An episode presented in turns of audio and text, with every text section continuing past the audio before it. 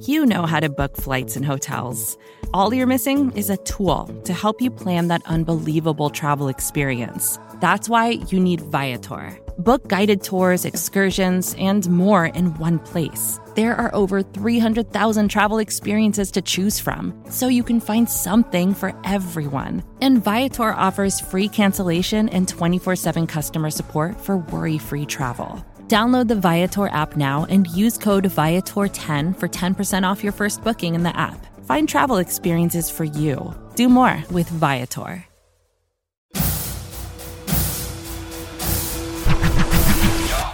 Hello and welcome to your Red Friday edition of the Arrowhead Drive. I'm Pete Sweeney.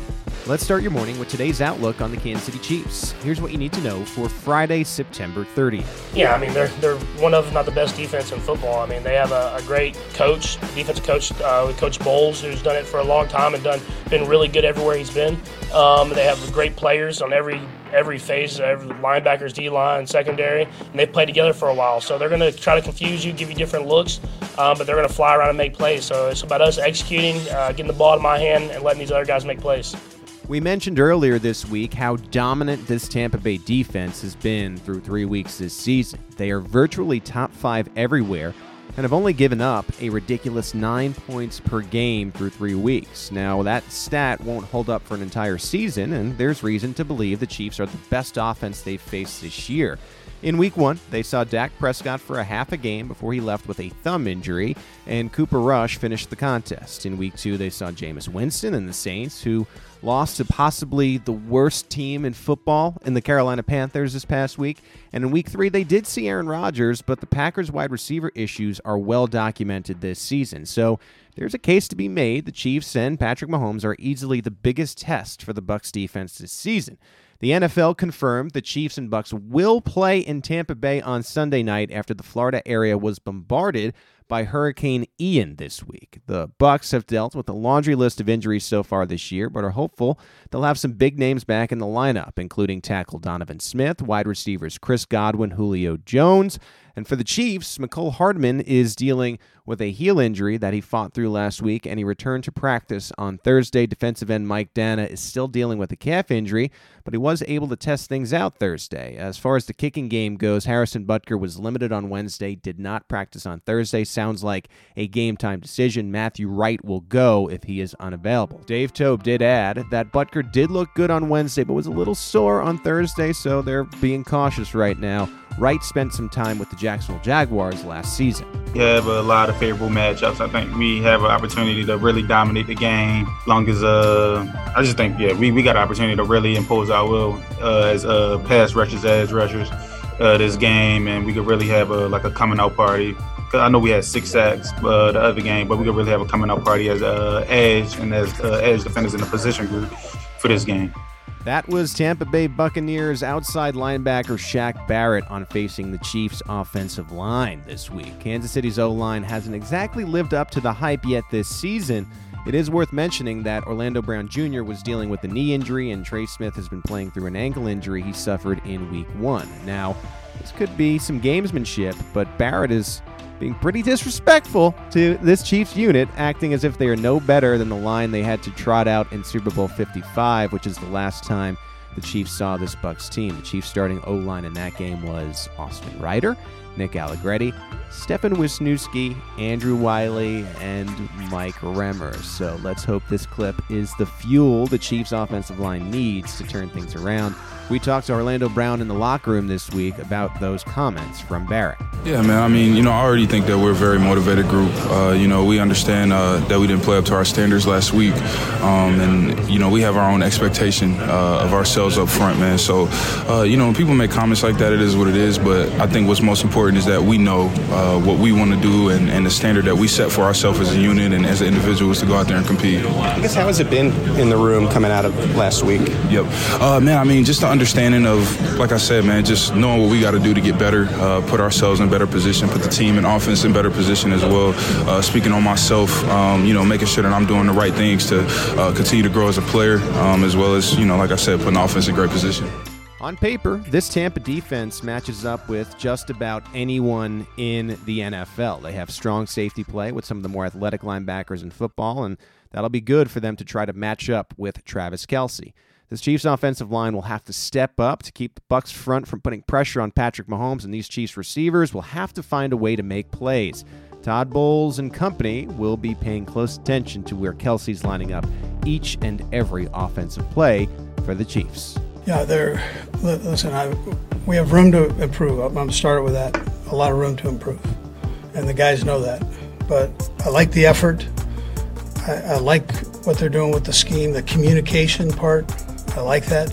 We've had some offenses that'll throw some stuff at you now. So, um, but we can continue. You know, we got to continue to uh, work to get better.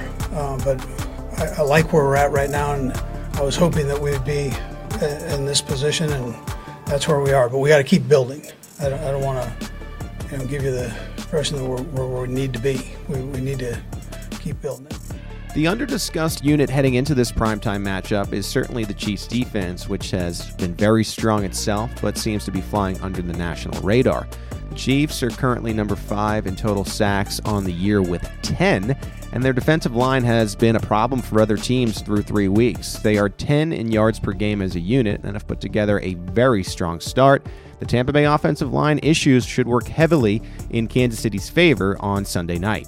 Um, yeah, I want to play as long as I, I, can play and I can still have a chance to, to help the team get better. Um, obviously, um, it, it's hard to play that to, to, you're 45 years old, and I don't want to be out there just hanging on. And I, I think you see what you see with Tom is he's still at, playing at a very high level, and I think that that's why it's hard for him to kind of give it up. When you're playing at a high level, you don't want to you don't want to leave it. Um, and so uh, for for me, I'm gonna try to keep my body in the best shape possible. Um, and as long as they let me play and I can play at a high level, I'll, I'll be out there. Chiefs fans would be very happy if Patrick Mahomes is playing here in Kansas City at an elite level until he's 45 years old. We don't need to spend a bunch of time talking about the accolades of Tom Brady.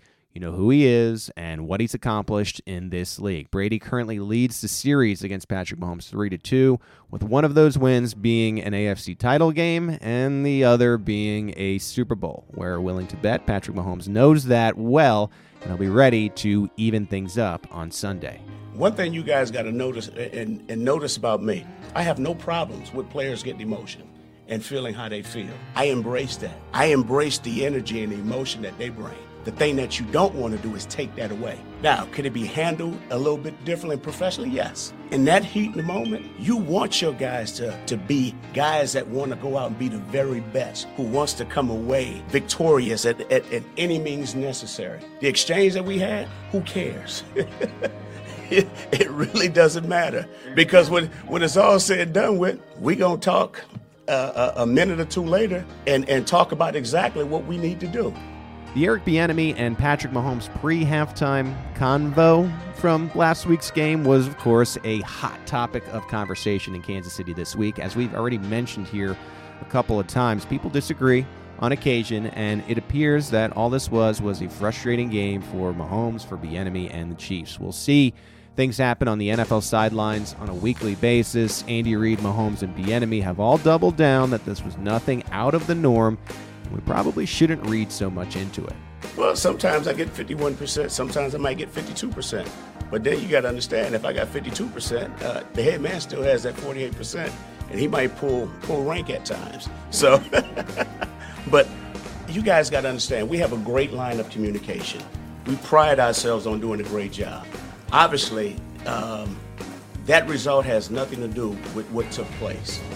We lost that game because our guys wasn't ready. And because our guys wasn't ready, that falls on us as a coaching staff. So our job is to make sure that our guys understand the importance of taking care of the little things. And when you got a lot of young players and you got a new environment, it's our duty not to take that moment for granted. Okay? So not only was it a great lesson for our players, it was also a great humbling experience for us. And so we got to make sure that we're on top of everything just like we have been in the past. But I'll go backwards to say this. Sometimes you need a little humility in life to get you focused on the direction which you need to head. This was probably the best quote from Eric Bieniemy's meeting with the media on Thursday as he explained the Chiefs' communication and their offensive thought process. While We still don't know how they decided to divvy up the play calling. There are a lot of different voices who have input on those things in a given game. Andy Reid has one of the largest coaching staffs in the league, so we know definitely there is plenty of thought that goes into each individual decision throughout a game. Well, I mean, sometimes you know bad plays happen. You have to try to come back and make another good play. We just it didn't really happen for us. We we weren't able to you know, get over the top and have a have a good play, a positive play. You know, besides the punts that happened there, I mean, which was which was real good. We just didn't get a good kick return, didn't get a good punt return. We got the 12 yarder, but uh, you know, and then obviously the fake field goal didn't work. You know, so uh, you know, we tried to tried to make a play. It feels like we've spent a lot more time talking about the Bieniemy Mahomes conversation than what was the Chiefs' special teams disaster against the Indianapolis Colts. Special teams coordinator Dave Toub got quite a few more questions than he usually does on Thursday, and that's what happens when you have multiple game impacting negative plays on special teams. From his tone, you could tell Toub knows how bad they were in week three, and he'll make sure that they bounce back in week four on Sunday Night Football. Again, the Colts game was probably the worst special teams performance in the Toub era, so we'll assume they'll be able to get things figured out this week based on his track record of success. He also confirmed on Thursday that will continue to roll with Skyy Moore as their punt returner, and Justin Reid will only kick again in a game this year in an emergency situation. That last part is a little bit of a letdown. I think we all want to see Justin Reid kick again, but we'll continue to root for those bombs from that best safety kicker in the NFL, and that's it for this Arrowhead Drive on Red Friday, September 30th. If you've enjoyed the Arrowhead Drive, please subscribe to the entire Arrowhead Pride Podcast Network. And while you're there, leave us a rating and a review. Coming up later today, it's Show and BK on the Chiefs previewing Sunday Night Football. As for me, that's a wrap for now. I'm Pete Sweeney. We'll catch you on Monday for the next edition of the Arrowhead Drive.